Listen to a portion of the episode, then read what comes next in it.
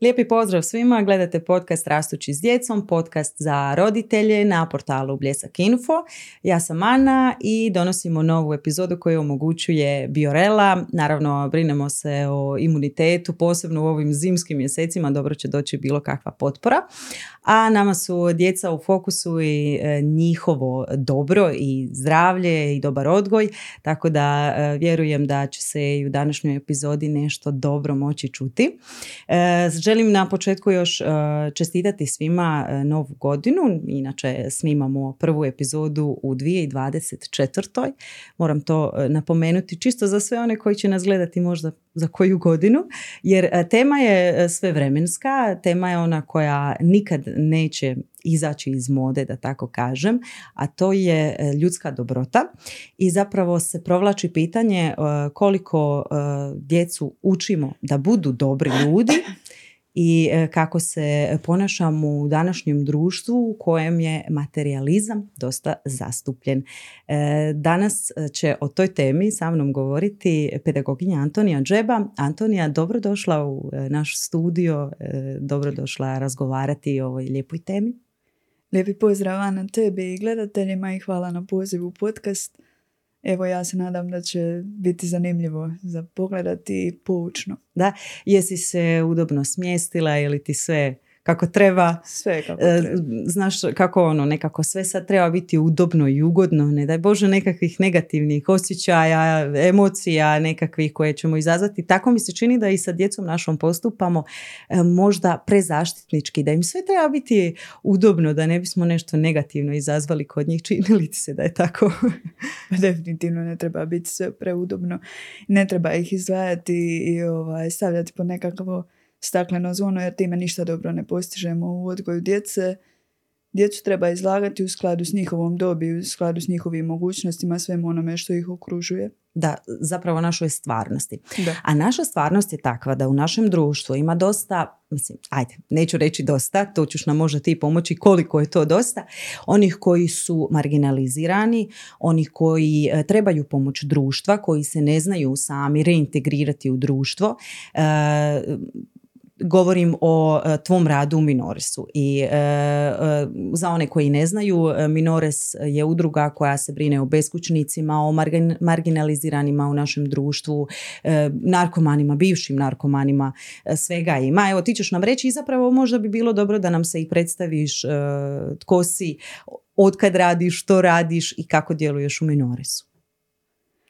Pa evo ja ću se potruditi u kratkim crtama nešto reći od sebi. Ja sam Antonija Džeba, pedagoginja po struci.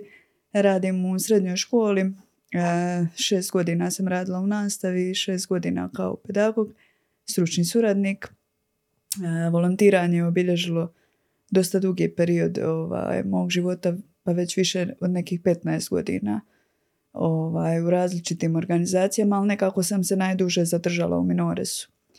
I kad pričamo o Minoresu, to je jednostavno nešto ovaj, s čim sam ja na neki način odrasla i dobila nekakve nove spoznaje. Iako sam se priključila kao student još ovaj, u Minores, međutim to je oblikovalo mene mhm. u, u dosta velikom dijelu. Dobro, što Minores radi i kako ti doprinosiš tom radu? E, Minores brine o socijalno ugroženim obiteljima, pojedincima na području grada Mostara i o beskućnicima. E, svi su na neki način marginalizirane skupine u našem društvu i ovaj, minore zapravo njima pristupa na način da mi budemo manji od njih, da im nekako e, se približimo, da im pokušamo ponuditi pomoć e, u obliku hrane, odjeće, lijekova, e, nekakvih pokušaja jeli, resocijalizacije. A u tome će nam pomoći ovaj centar u kojem je tijeku, koji je u izgradnji, je tako? E, imali ste odličnu humanitarnu akciju sada za blagdane, baš e, prikupljanje sredstava za centar. E, lijepa svota se skupila zahvaljujući dresovima i to poznatih nogometaša. Evo možeš nam malo još pojasniti pa, što je bilo se moje kolege iz Minore se smijati jer ovaj, ja stvarno nemam iskreno pojma da, da u tom svijetu to tako funkcionira da, da toliko neko može voljeti određenog sportaša, nogometaša, ne znam šta već, rukometaša i, ovaj, i ponuditi ali, određenu svotu.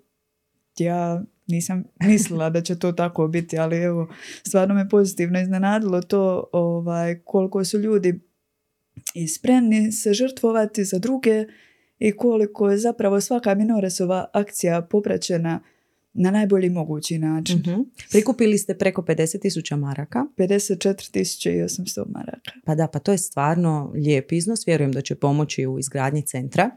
A, a što se tiče djelovanja, dakle, e, kroz sve ove godine vjerujem da si vidjela raznih e, profila ljudi, raznih problema e, upravo u, u tim nekim marginaliziranim skupinama. ali vjerujem i da si vidjela ljubav na djelu dobrotu ljudsku među tvojim kolegama u Minoresu ili općenito gledano ili kroz školu, kroz razne akcije prikupljanja. E, što ti se čini kako je današnje društvo? Jesmo li e, kao društvo općenito spremni pomoći drugima ili smo malo više sebični i gledamo na svoje potrebe? E, kako, kakvo je naše društvo ovdje u Hercegovini konkretno? Pa znate šta, kao netko ko stvarno ima ovaj, iskustva u, u radu s ljudima, mislim da je u Hercegovini daleko, daleko, daleko veće srce nego gdje drugo. uh Minores je davno prerastao samo okvire Hercegovine. E, prepoznali su to ljudi iz drugih zemalja i na različite načine ovaj, sudjeluju u akcijama E, kažem opet, niti jedna aktivnost Minoresa nije prošla nezapaženo. E, uživamo veliko povjerenje koje se stvarno trudimo opravdati. E, što se tiče empatije, odnosno osjećaja za, za druge, ovaj, mislim da je to na zavidnom nivou. Baš mi je drago to čuti. E, kako mi uopće našu djecu možemo naučiti da budu dobri, E, ti si pedagog. Mislim, ja sam te pozvala kao pedagoga i jako mi je drago da e, radiš e, sa određenim skupinama ljudi kojima ta podrška znači i odlično je što si u sustavu pa opet možeš neke nove generacije ispratiti na tom putu i, i učiti ih takvom postupanju prema drugima. Kako možemo djecu naučiti da budu dobri, dobri ljudi? Pa znaš šta, empatija je vještina koja se stječe kroz vrijeme. E, kad je mala beba, recimo kad čuje plać druge bebe, ona će reagirati plaćom. E, kad, kad imate dvogodišnjaka koji recimo e, vidi drugu, drugo dijete da je palo, ono će intuitivno krenuti pomoć, mhm. pokušati pomoći, utješiti nekom svojom igračkom, nekim slatkišem, nečim. Ovaj, e, otprilike negdje sa četiri godine dijete počne povezivati svoje osjećaje sa osjećajima drugih. uh I zapravo djeca uče po modelu. Da. Ono što gledaju od svojih roditelja, odnosno u svom nekakvom bližem okruženju, usvajaju kao poželjna ponašanja. I naravno ono što vide od roditelja da roditelji čine za druge, oni oponašaju u početku, a kasnije to postane njihov model ponašanja. Da, e, to dijeljenje u ranim godinama zna biti vrlo zeznuto. E, djeca zapravo ne vole dijeliti svoje igračke, a mi možda nekad to i forsiramo. Kako bi možda bilo dobro e, naučiti ih dijeljenju, a da, ne, da se ne osjećaju ugroženo.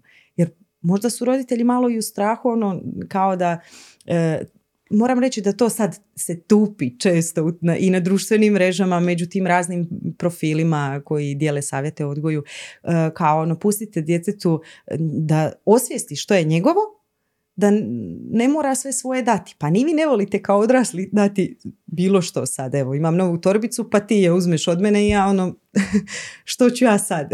Da. Nije lako baš dijeliti. Nije lako dijeliti, ali treba poticati. uh treba stalno poticati svojim primjerom. Kako mi dijelimo nešto s djetetom, koliko mu branimo, koliko mu dopuštamo, koliko na kakve načine komuniciramo s njim o tome dijeljenju. uh Je li poželjno, nije li poželjno.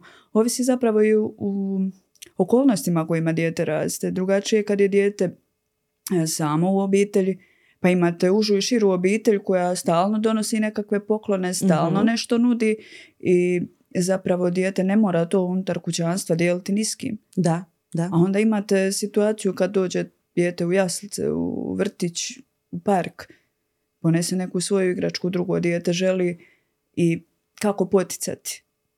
Pa možete za početak reći, pa dobro, možete se zamijeniti kratko, možeš ti Mhm. uzeti njegovu igračku, njezinu igračku, ti ponudi svoju kratko da vidiš kako se igra s tim, pa vrati i slično. Ne mora to sada biti podijeli i nema tebi više nikad ta igračka natrag, ne na, na taj način nikako. Da, da. E, Znala sam to zaista čuti od nekih roditelja ono u smislu kao da njih to muči da će ispast njihovo dijete sebično, ali realno djeca jesu sebična u tako ranim uzrastima i to je Da. prirodno za njih. Oni su svjesni Svakako. sebe i svojih potreba i žele ih zadovoljiti u svakom pogledu. Da. Tako da ovaj, e, imam osjećaj e, da se tu dogodi ona neka kao neko pravdanje među drugim roditeljima. Ajde daj, nemoj biti tako sebičan, daj ti tu svoju igračku. E, možda u tim nekim trenucima onda i tjerajući to dijete da se odrekne nečeg svoga i onda je tu plaće Ali evo, uzmi histerija. primjer, ovaj, bilo šta, kad nas netko prisiljava, mi baš tada ne želimo. Mhm, Vi Imate situaciju, evo, nevezano s dijeljenjem, ali dovedu roditelji dijete kod bake i kod djeda i odmah s vrata idi ljubi babu, Da, da. idi ljubi djeda. Je li prirodno? Ljubite li vi svakoga? Ne kažem da ne Mhm. trebaju poljubiti baku, djeda, e, nekoga, ali pustite neka to dijete napravi samo. Mhm. U trenutku kad se osjeti spremno. Da. Tu je zapravo vrlo nezgodna ta poruka u, u ljubljenjima i, i članova obitelji, a možda onda i nekih stranaca koji su nama možda bliski, a djetetu nisu bliski. Sad se podrazumijeva kao da dijete treba sa svima biti um, blisko, Da. čak i na toj tjelesnoj razini, to može izazvati probleme za kasnije. Da. Kako znati tu svoju granicu tjelesnu, poštivanje sebe, da bi onda funkcionirali sa drugima? Da. E, pođite od sebe. Ja uvijek polazim od sebe. e, ovaj, imam u svojoj okolini djece koja su malena još. Uvijek pitam, mogu li te poljubiti u kosu? Mhm. Dopuste. To je ono što oni žele i poštujem. E, čega se želiš igrati sa mnom? A ne, idemo sada raditi točno to i to. Mhm. Dajte malo pustite djetetu prostora da ono nešto odabere. Mhm. Dajte mu malo prostora da se ono osjeti važno. I Da. na tome graditi odnos. Da. A ne na nekoj, ne mogu reći sili, ali sili. Idi, uradi to i to.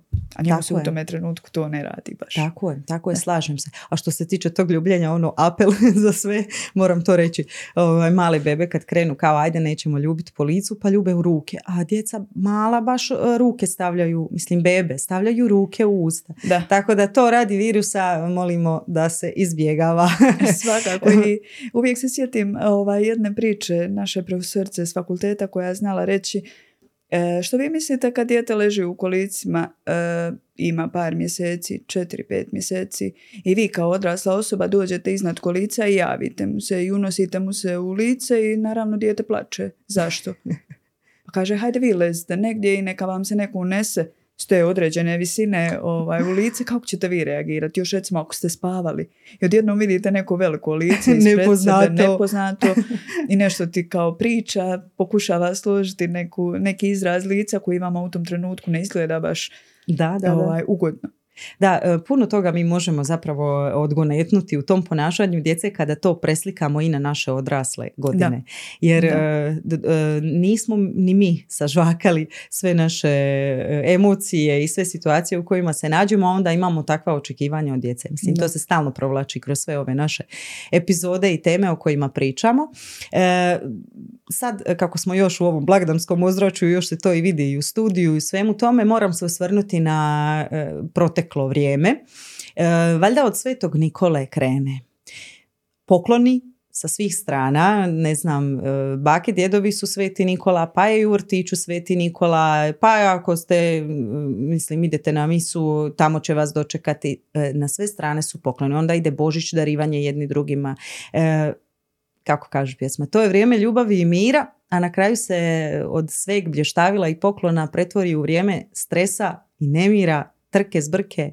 Kakve mi poruke šaljemo djeci kroz e, tih mjesec dana blagdanskog ozračja? Biorela Choco Multi Kids. Super čokoladica za super zdrave klince. Mama, ovo je super! Ti si super! Potražite u ljekarnama. Pa ja ne bih rekla da je to samo mjesec dana blagdanskog ozračja. Ja mislim da se to vuče kroz cijelu godinu. Mhm.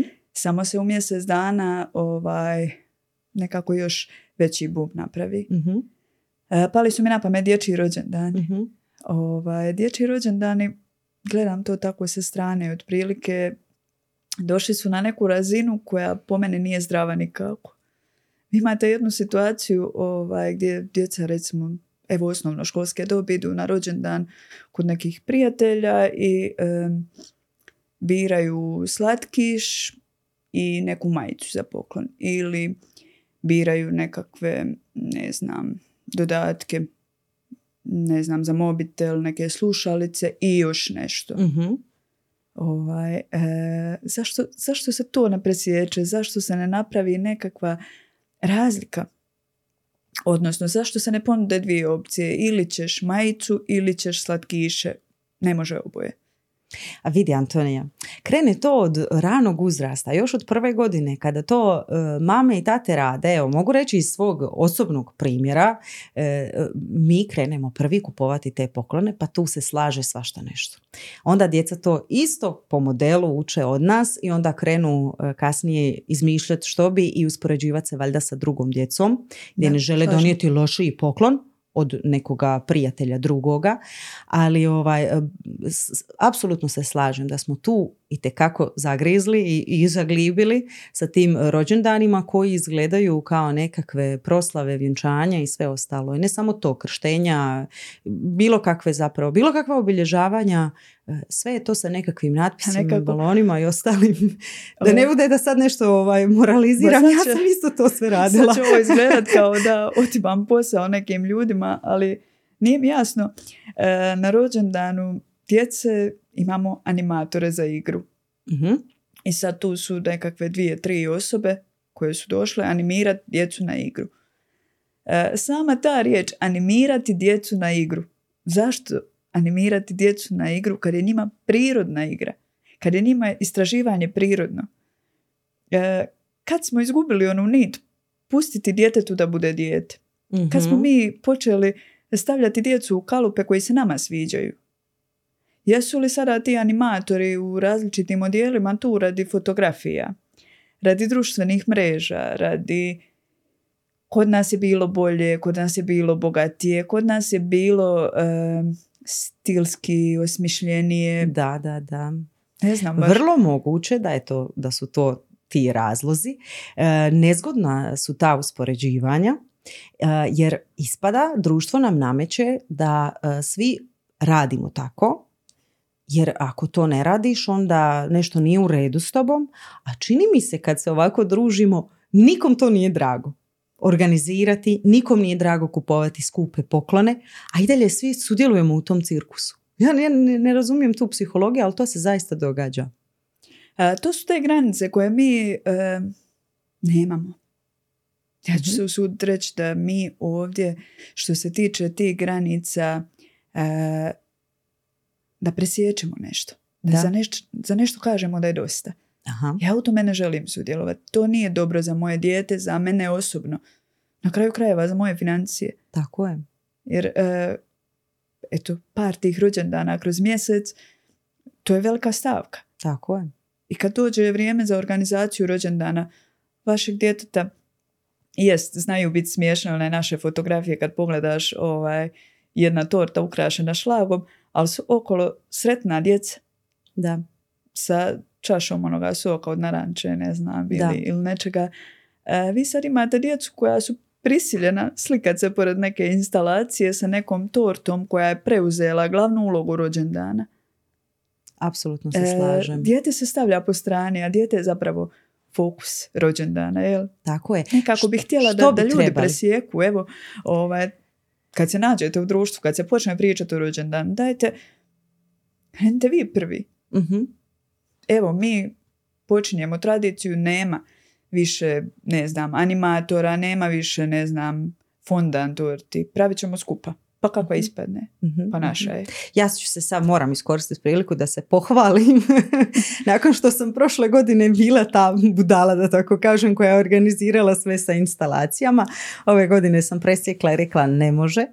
E, rođendan mog sina se proslavio ispred zgrade, e, naše mali neki stolići, čips, e, smoki, sve ovo nezdravo, nema veze, rođendan je, Da. bombončići, sokići i pozvali smo tu ekipu iz kvarta, ne neke posebne prijatelje, ni animatore, ponijeli lopte, bicikla, šta tko ima i tako nek se igraju. Oni su tu kružili, bili su presretni, mi smo roditelji stajali onako, pratili smo ih, o, to su Nadzirali, stvarno mala djeca, oni da. moraju ovaj, biti pod nadzorom. Igrali su se slobodna igra, svima je bilo super i, i baš sam bila ponosna što smo to napravili i nakon toga je bilo još nekoliko roditelja koji su to isto učinili. Tako da može se, Stvarno se može. da, tako da nadam se da će biti i onih koji ćemo potaknuti na razmišljanje Ja se isto nadam gledat. jer je baš ismaklo u kontroli. Je, slažem se. A što se tiče blagdana i tih poklona, pa i tu smo, dakle, e, šaljemo krive poruke. Da, E, svakako šaljemo krive. Jer ovaj, e, evo, hajde. E, mali Isus je ostavio poklon pod borom ili Sveti Nikola je ostavio poklon pod borom i neka to bude poklon. A ne pokloni kod bake, pokloni kod Mhm. tetke, pokloni kod rođaka, pokloni doma. I onda od Meni je tih svih- najluđe kako Sveti Nikola obilazio sve te gradove i u svakom ostavio. Ja sam to isto ove godine presjekla i rekla samo ćemo ja i muž djeci za Svetog Nikolu, vi poslije kad budete recite da je to vaš poklon Da. I to je u redu, ja u to neću ulaziti. Ali sad mi ono u tri, četiri različita grada gdje su koja tetka, pa bio je kod nas pa ostavio ovaj poklon za tebe. Ja kažem, mislim, već je bio kod nas kući, zašto bi ostavljao i kod tetke? Malo je nelogično ako već puštamo djecu da vjeruju u to, onda Da. neka i opet ima neku logiku. Tako da tu smo isto ovaj, E, presjekli. Trebamo imati nekakvu mjeru. Mhm. E, djeca su se zaboravila e, radovati tome poklonu. Nedavno sam gledala neki video. E, neka djevojčica je dobila upakiranu jabuku. Mhm, ovaj, I sad trajao je taj proces raspakiravanja i kad je ugledala jabuku, bila je izvan sebe od sreće. Da. Mislim da se moramo vratiti tim nekim sitnicama i učiti dijete kako se radovati, eto tako, vojčici, nečemu, nekoj maloj igračkici. E, ne znam zašto težim uvijek, evo bio je Sveti Nikola, ostavio, ne znam, e, veliki traktor ispod bora Mhm. za dječake. Što već je? Ostavio je role, ostavio je vreću sa slatkišima i, i trenerku. Da, Osta- Previše je to. slažem Dajte samo nekakav mali znak e, pažnje, odnosno nekakav znak vidim te, primijetim te, znam što voliš. E, ostavit ću taj slatkiš jer znam da baš to voliš. Ili Da, jer mi znam- volimo vidjeti našu djecu da, Da. se razvesele. Naravno, naravno, nitko nije protiv toga i to je super. Mhm. I naravno da ih trebamo učiti, da, da se trebamo darivati jedni druge Mhm. kad oni dođu danas sutra u priliku u životu da i oni to naprave, ali nikako na ovakav način jer zapravo gubi se bit. Tako je. Da. I, I više e, ide u materializam. Možda svega toga ne bi bilo da nismo tako aktivni na društvenim mrežama. Kada da. se to sve poslika i posnimi, onda to tek dobije pravi značaj. Jel se, Da, jel se slažemo u to? naravno, naravno da se slažemo. E. Ovaj, društvene mreže su baš preuzele ovaj, dobar dio života, Mhm.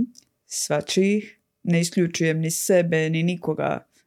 Ovaj, e, nekako e, mjera u objavljivanju onoga što se čini unutar četiri zida i unutar obitelji davno je prevršila sve Da. kontrole i Je, tu su opet one granice koje bi mi kao tako rado naučili našu djecu, a sve više pokazujemo da mi sami ne znamo za granice vlastite. Da. E, tako da... najčešće odredim, odredimo granicu koje se ne držimo. Mhm. E, ta granica nekako se pomakne u trenutku kada nama Odgovara E, drugčije. Slažem A onda se. kad je pomaknemo, Mhm. zapravo e, puštamo djetetu da vjeruje da može manipulirati nama. Pa sav onaj prijašnji trud pada u vodu. Mhm, mhm, Jer- mhm. Ovaj, ali nekako bi voljela da ljudi osvijeste, ok, sad sam evo izgubila kontrolu, ta granica se pomjerila. E, kad idući put dođem do te razine pomicanja moguće granice, e, da kažem sebi, mm, želim li ja onaj prijašnji trud baciti u vodu radi ovog trenutnog stanja. Mhm. Mislim da će onda prevagnuti razum pa ćete ostati pri onome što ste zacrtali. Da, Jer jednostavno ako svaki put popuštate to nije dobra poruka za dijete. tako je. Ono onda stječe dojam da može napraviti što bilo. Ovaj, Kreće, kreće da- manipulirati, jel tako? Ima jedna situacija gdje su se roditelji dogovorili oko granice, e, što je granica za djevojčicu. Mama je bila dosljedna, dj- djevojčica je otišla kod tate, plakala je neko Mhm, izvjesno mhm, vrijeme i dobila je to što je htjela. I kasnije mami je objasnila, ovaj, ti mi ne daš, ja odem kod tate, malo plačem i dobijem. Da. Dobije to što želi. E, roditelji moraju djelovati kao tim. Da, Ako su se nečega dogovorili, onda dajte stoj. Da. A to je ono što mi kažemo, joj zašto stalno cmizdri, kako me to nervira. Pa mislim, ja ne poznajem roditelja kojeg neće to izbaciti, ne kažem, ne, ajde izbaciti iz takta, neko je smireniji, neko će prije reagirati, ali niko ne voli da mu dijete cmizri i da ga uporno nešto pita i ne odustaje. Ali što kaže praksa, e, ako e, popustimo, to, to zapravo više tog cmizdrenja navlačimo, jer svaki put kad dijete cmizdri i dobije ono što želi, to je veća šansa da će takvo ponašanje ponoviti, da dobije ono što želi. Ali ako zna, plakao, ne plakao, nećeš dobiti, ne znam, Da.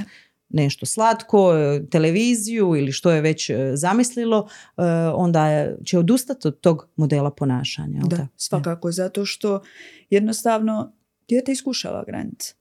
Dijete iskušava i granice u prostoru i u odnosu s roditeljima, sa samim sobom, sa bližom i širom rodbinom, sa svima s kojima je u socijalnom kontaktu. Mhm. Naravno To mu je iskuš- posao, jel? Da, kad kaže ja sam postavila granice i on se buni, ona se buni. Pa mora se buniti. To je e, nešto što je prirodno. Mhm. Ovaj, ali jednostavno, ako ta granica stalno stoji, e, mislim da je, da je onda dosljednost u biti ta koja će održati granicu Tako takvom kakva Tako. jest. I samo bih još voljela da u Hercegovini ovaj, e, prestanemo komentirati e, kako e, muški roditelj, muškarac, Mhm. muž, Tata. e, vidi pomaže joj oko djece. Mm. Ovaj, što znači pomaže joj oko djece? Čija su to djeca? E, ne znam ko bi trebao ovaj, sudjelovati u odgoju ako to nisu roditelji. Mm, Da, da. Joj, danas Vidi sam, dobar je, pomaže odličan sam gledala video baš danas e, neka influencerica s TikToka e, i objavila kako su dvostruki standardi e, nametnuti muškarcima i ženama, pa onda prikazuje isti scenarij kada nešto radi mama i kad nešto radi tata, znači postupak je isti, ali kako su različiti komentari društva na, on, na ženu i na muškarca. U smislu, ona dolazi kući, nosi picu, znači nije napravila jelo, komentar će biti u smislu vidi je ljenčina, ajde dostavu naručila. A donosi tata, vidiš on je zabavni tata. Ili ne znam, e, nešto radi u, sprema dijete na spavanje, za ženu je ono, e, radiš to pogrešno, trebaš ovako za muškarca, vidi kako se trudi, kako je to lijepo od njega. I tako cijeli niz e, situacija ponašanja u kojima se za mamu podrazumijeva da sa djetetom sjedi i zabavlja ga i čuva ga, za tatu treba spomenik dignuti. Ja ne kažem stvarno svaka čast, evo to smo i u prvoj emisiji komentirali, svaka čast tom muškarcu koji usprkos svim tim komentarima koje društvo naše još uvijek ima, Da. pokazuje svoju pravu očinsku ulogu. Jer mislim da je, da i njima nije lako, ovaj, jer još uvijek ima tih komentara, a ti preslačiš pelenu, pa ono, wow, znaš, to je nešto ono, Da. totalno neobično. Zašto bi bilo neobično? Evo, s tim sam se stvarno prije puno češće susretala s tim komentarima kao pomažu si. Vidi skupa oni to rade. Pa, pa naravno da moraju skupa raditi jer jednostavno moraju jednako biti uključeni u tu cijelu priču i nadopunjavati se. Kad vi osjetite da, da ste pri kraju sa svojom granicom tolerancije baš toga cmi, cmizdrenja ili bilo Mhm. kakvog drugog ponašanja, onaj drugi preuzima.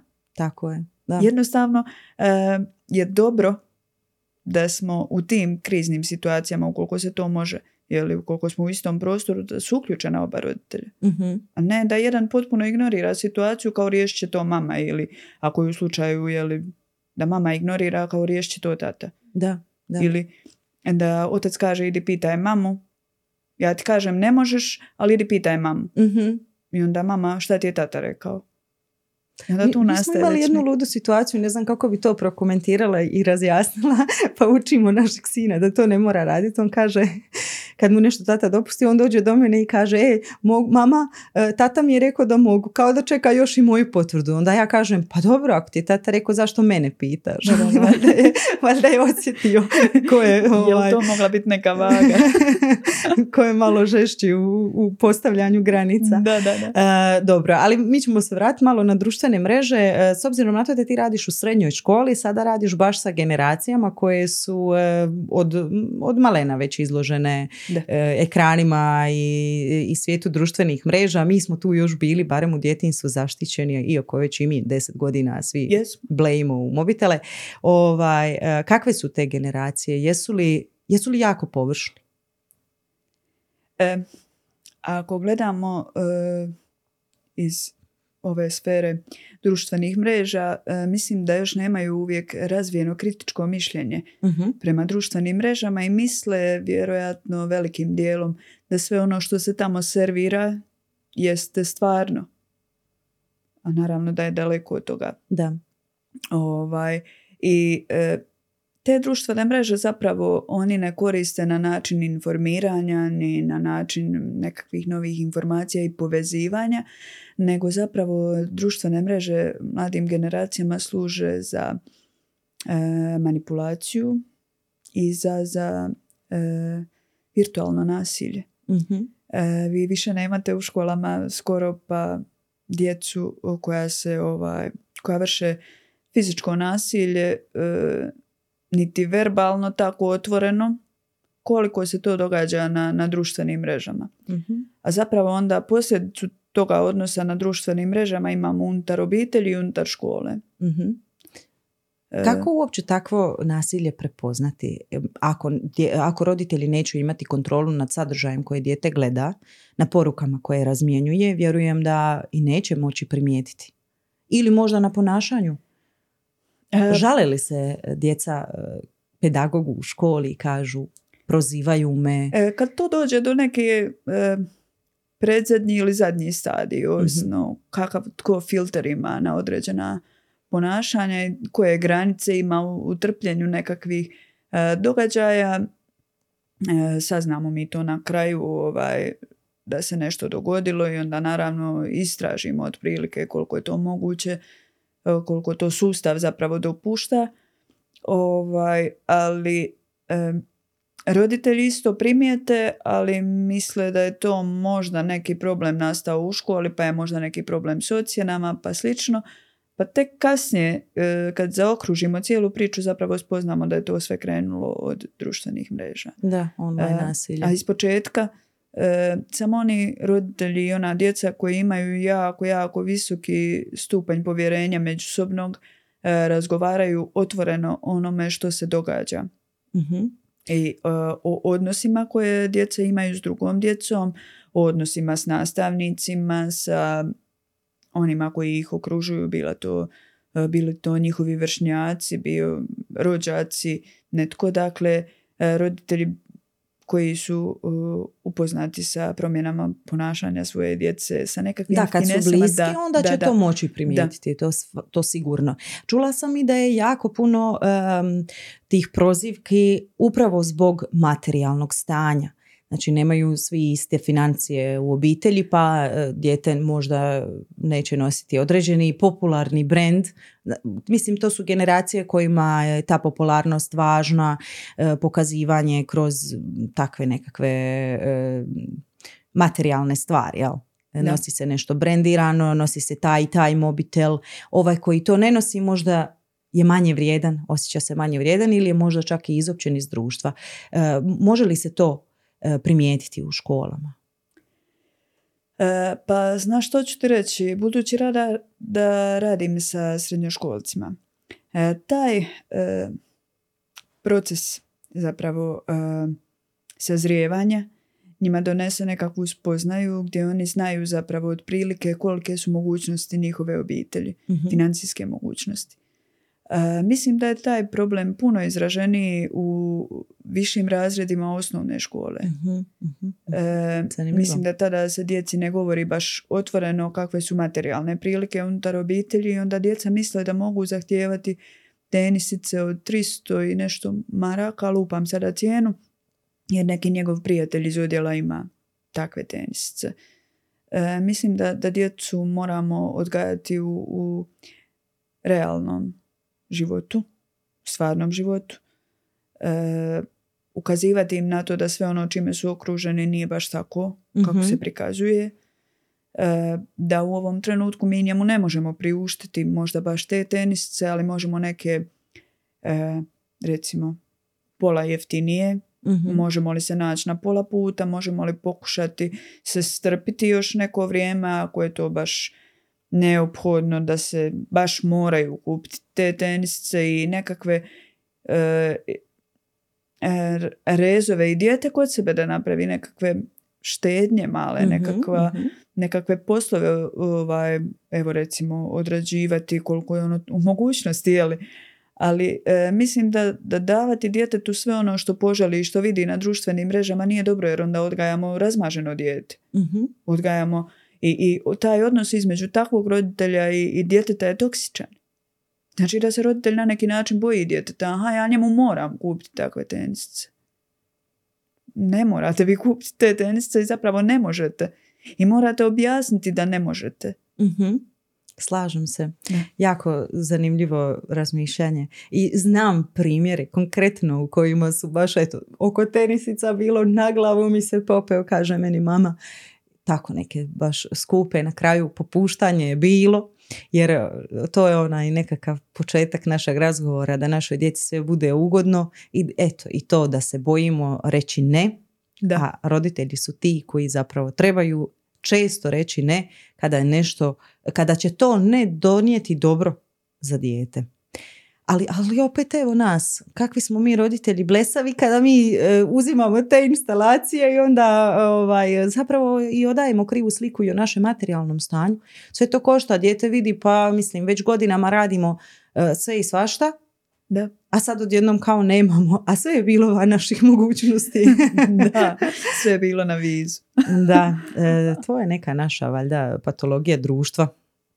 Da. m, e, dokazivanje da, da imamo i ostalo. Kad smo kod tog dokazivanja, imam dojam da e, roditelji e, razmišljaju na taj način, da neće, neće ovaj tamo imati više od moga sina, od moje kćeri. Ako su oni njemu priuštili da ide na te sve treninge, putovanja i mi ćemo, zašto je on, ti si isto vrijedan, ne može on biti vrijedniji od tebe, E, ako te neko nešto, ako ti krene govoriti ružno, ti mu vrati milo za drago, ne daj se, ne daj na sebe.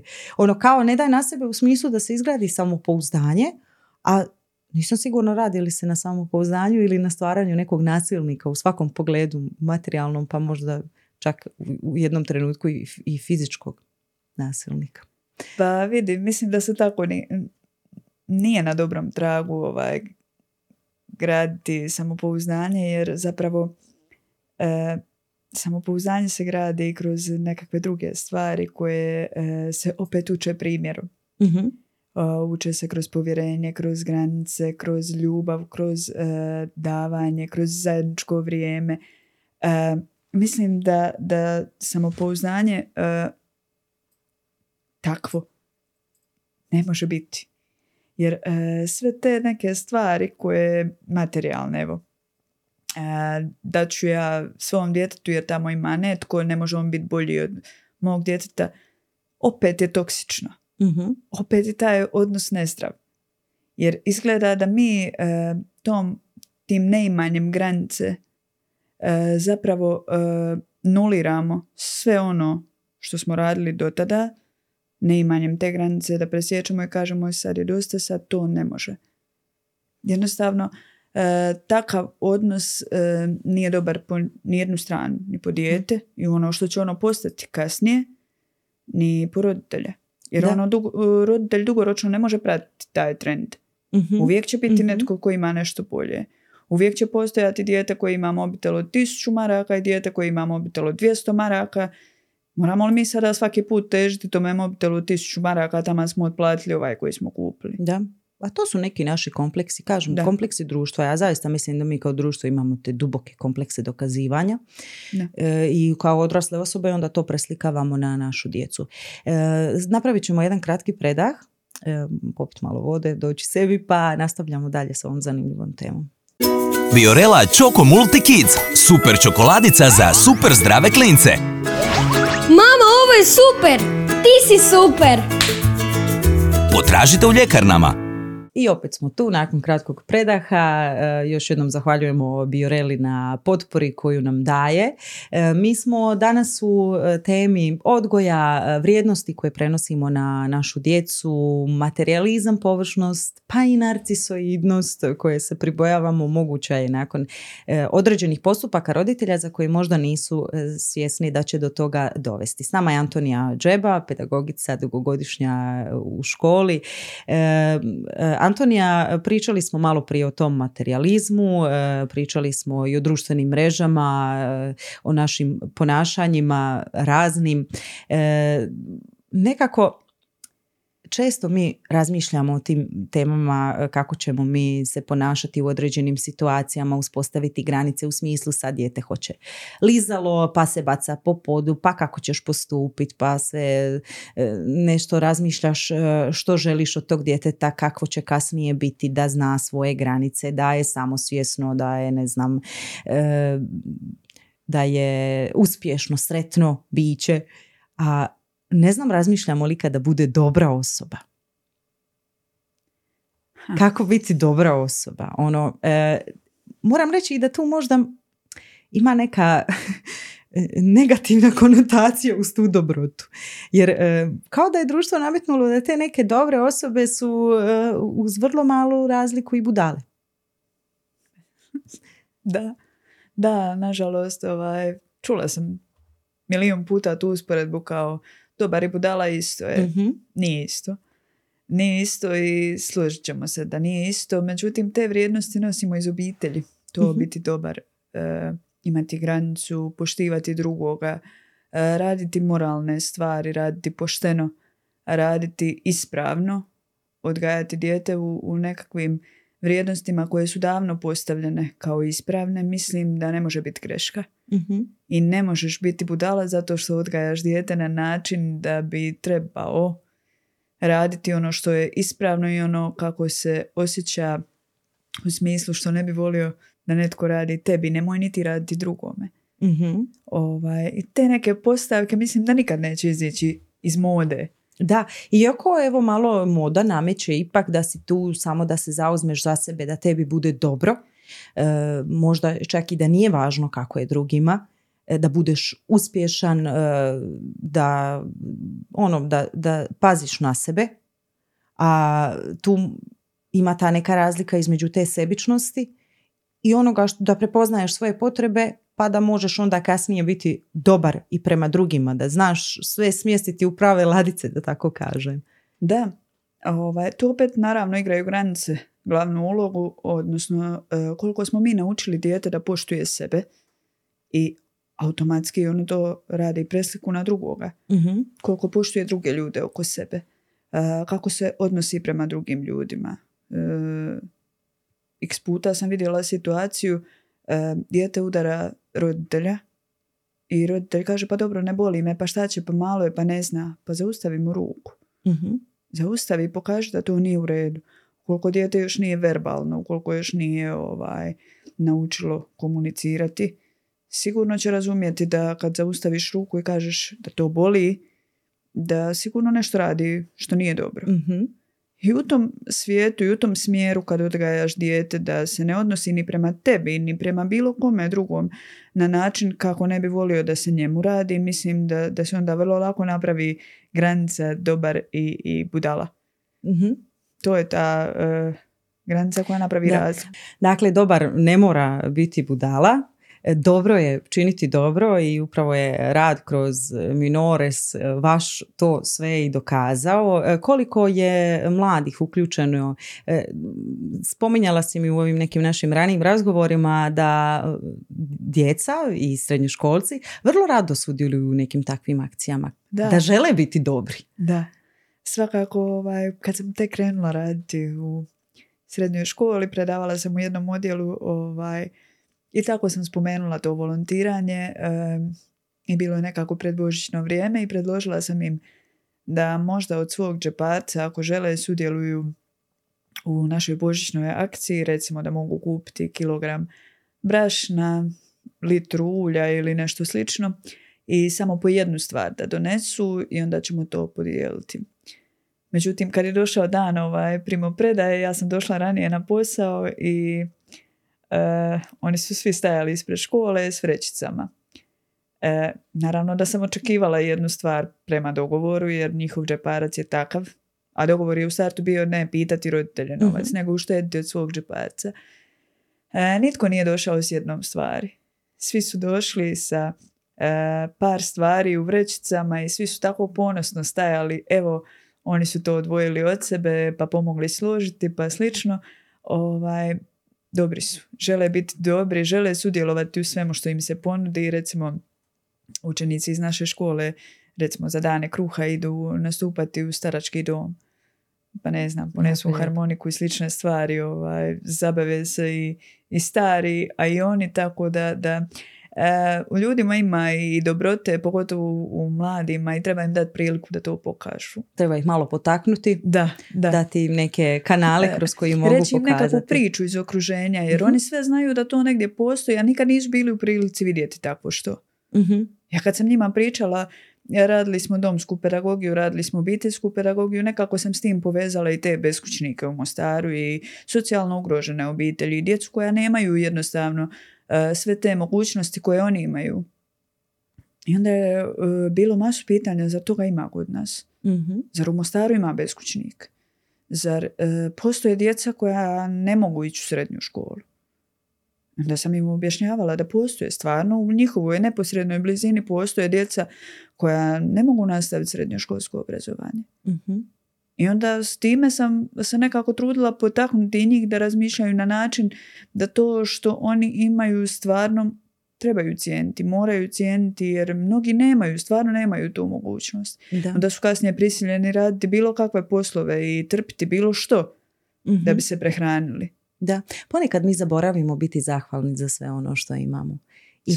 I tu ponekad isto zaboravimo koliko je važna ta skromnost, Da. jer i skromnost je isto jedna, eh, kao i dobrota, ovaj, eh, riječ koja, uz koju se isto veže nekakva negativna konotacija. Ne znam Mhm. kad smo krenuli to naše društvo naopačke, da ispada ako se ne, ne pokažeš sa puno toga da, da si manje vrijedan. Ali evo, nadam se da će se to društvo polako mijenjati. Zanima me kako kroz sustav pedagog može djelovati.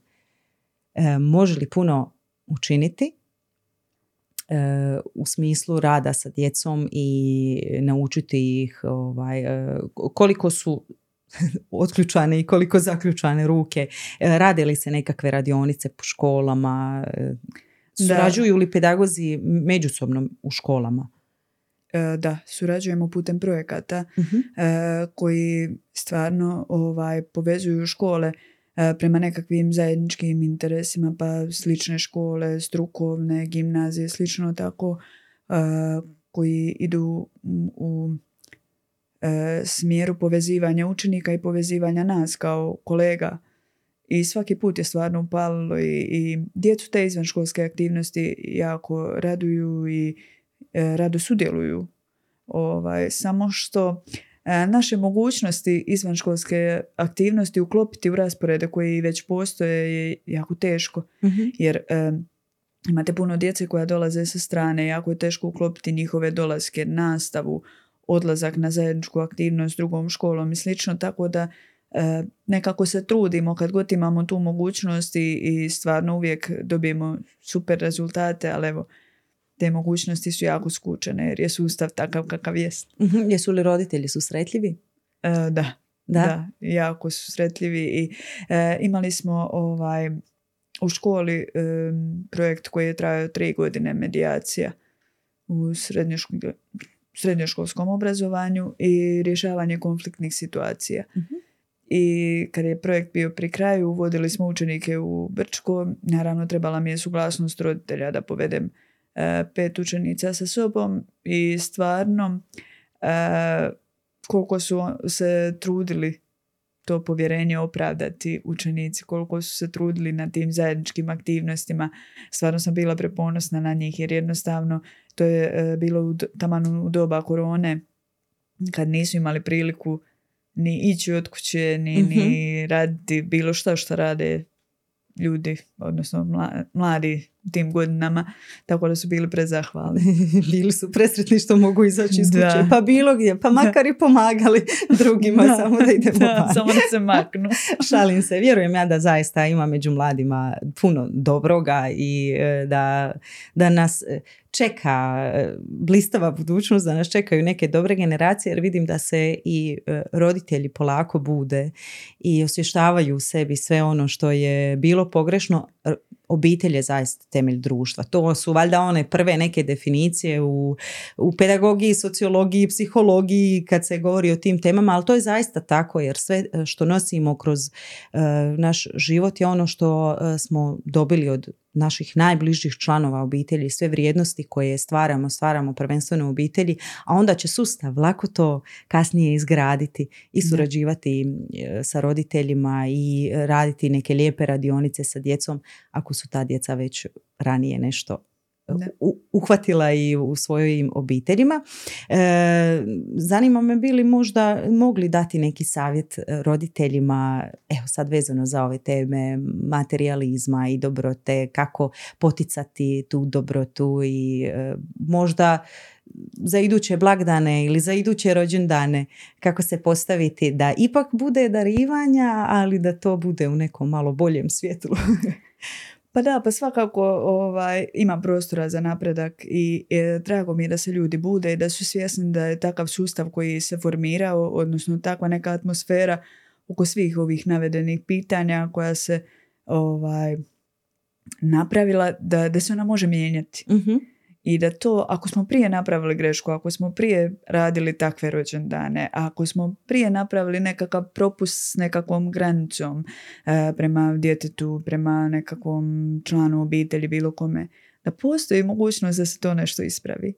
Da, da ne budu grubi prema sebi. Mhm. Ako su nekad nešto radili što je radio netko tamo od koga su vidjeli pa su i on taj model htjeli za svoje dijete, kasnije su uočili da im je to neodrživo, da ne osjećaju krivnju kad prekinu tako nešto.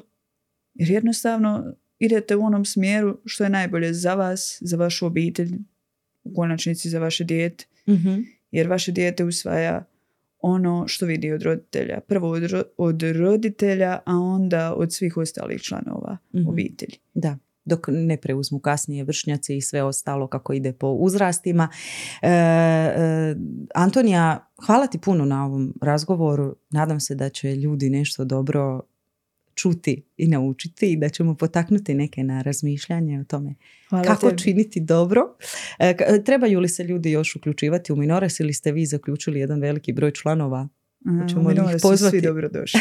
Svi dobrodošli. Kogod ima pet minuta viška slobodnog vremena, mi ćemo mu dati zadatak Da. što može učiniti za tih pet minuta, tako da naša vrata su uvijek Ili bilo koju zapravo otvorena. humanitarnu udrugu ili bilo kakav Da, humanitarni rad svi, sigurno svi će trebaju pomoći. volontere i, i mislim da to volontiranje zapravo toliko obogati život, proširi vidike, poznanstva, prijateljstva, neke situacije koje vam se duboko u pamćenje urežu pa vi mijenjate neka svoja ponašanja zbog Mhm. baš tih ti- situacija koje ste doživjeli. Moram jednom spomenuti, ovaj, u svetu obitelj sam došla, e, bilo je pred Badnjak. E, večer je bila i na hodniku je sjedila mlada žena sa e, nekom maramom na, na glavi, bila je u tijeku liječenja od karcinoma i znali smo se jer smo se susretali tu već neki duži period. E, ja onako veselo, dobra večer, kako ste, znaš? Kaže ona meni, e, pa znaš Antonija, mislim da je ovo moj zadnji Božić. Mm. E, daj, ajde, reci ljudima da se vesele svakom danu. Samo je to važno, svaki dan da budu veseli. I evo, to je jedna poruka koju sam ja zapamtila već nekih deseta godina, sigurno nosim to sa sobom, to jest bio njezin zadnji Božić. Ali nekako ta poruka o veselju, o traženju nečega pozitivnog, pa tako i za roditelje, za bilo koga ko se bavi odgojem, obrazovanjem, bilo kojom pomažućom aktivnosti. I kad pogriješite, postoji prostor, postoji vrijeme kad možete to popraviti. Samo ako želite. Mhm. Ako ne želite, onda je to već ostaje zabetonirano Da. za budućnost. Da. Hvala ti puno, Antonija. Hvala tebi, Ana, na E, Eto, takve situacije isto nas uče i zahvalnosti. E, Ja ću se zahvaliti svim našim e, gledateljima. Još jednom zahvaljujem Bioreli na potpori. Pratimo se i dalje. Budite uz Bljesak TV, uz portal Bljesak i naravno podcast Rastući s djecom.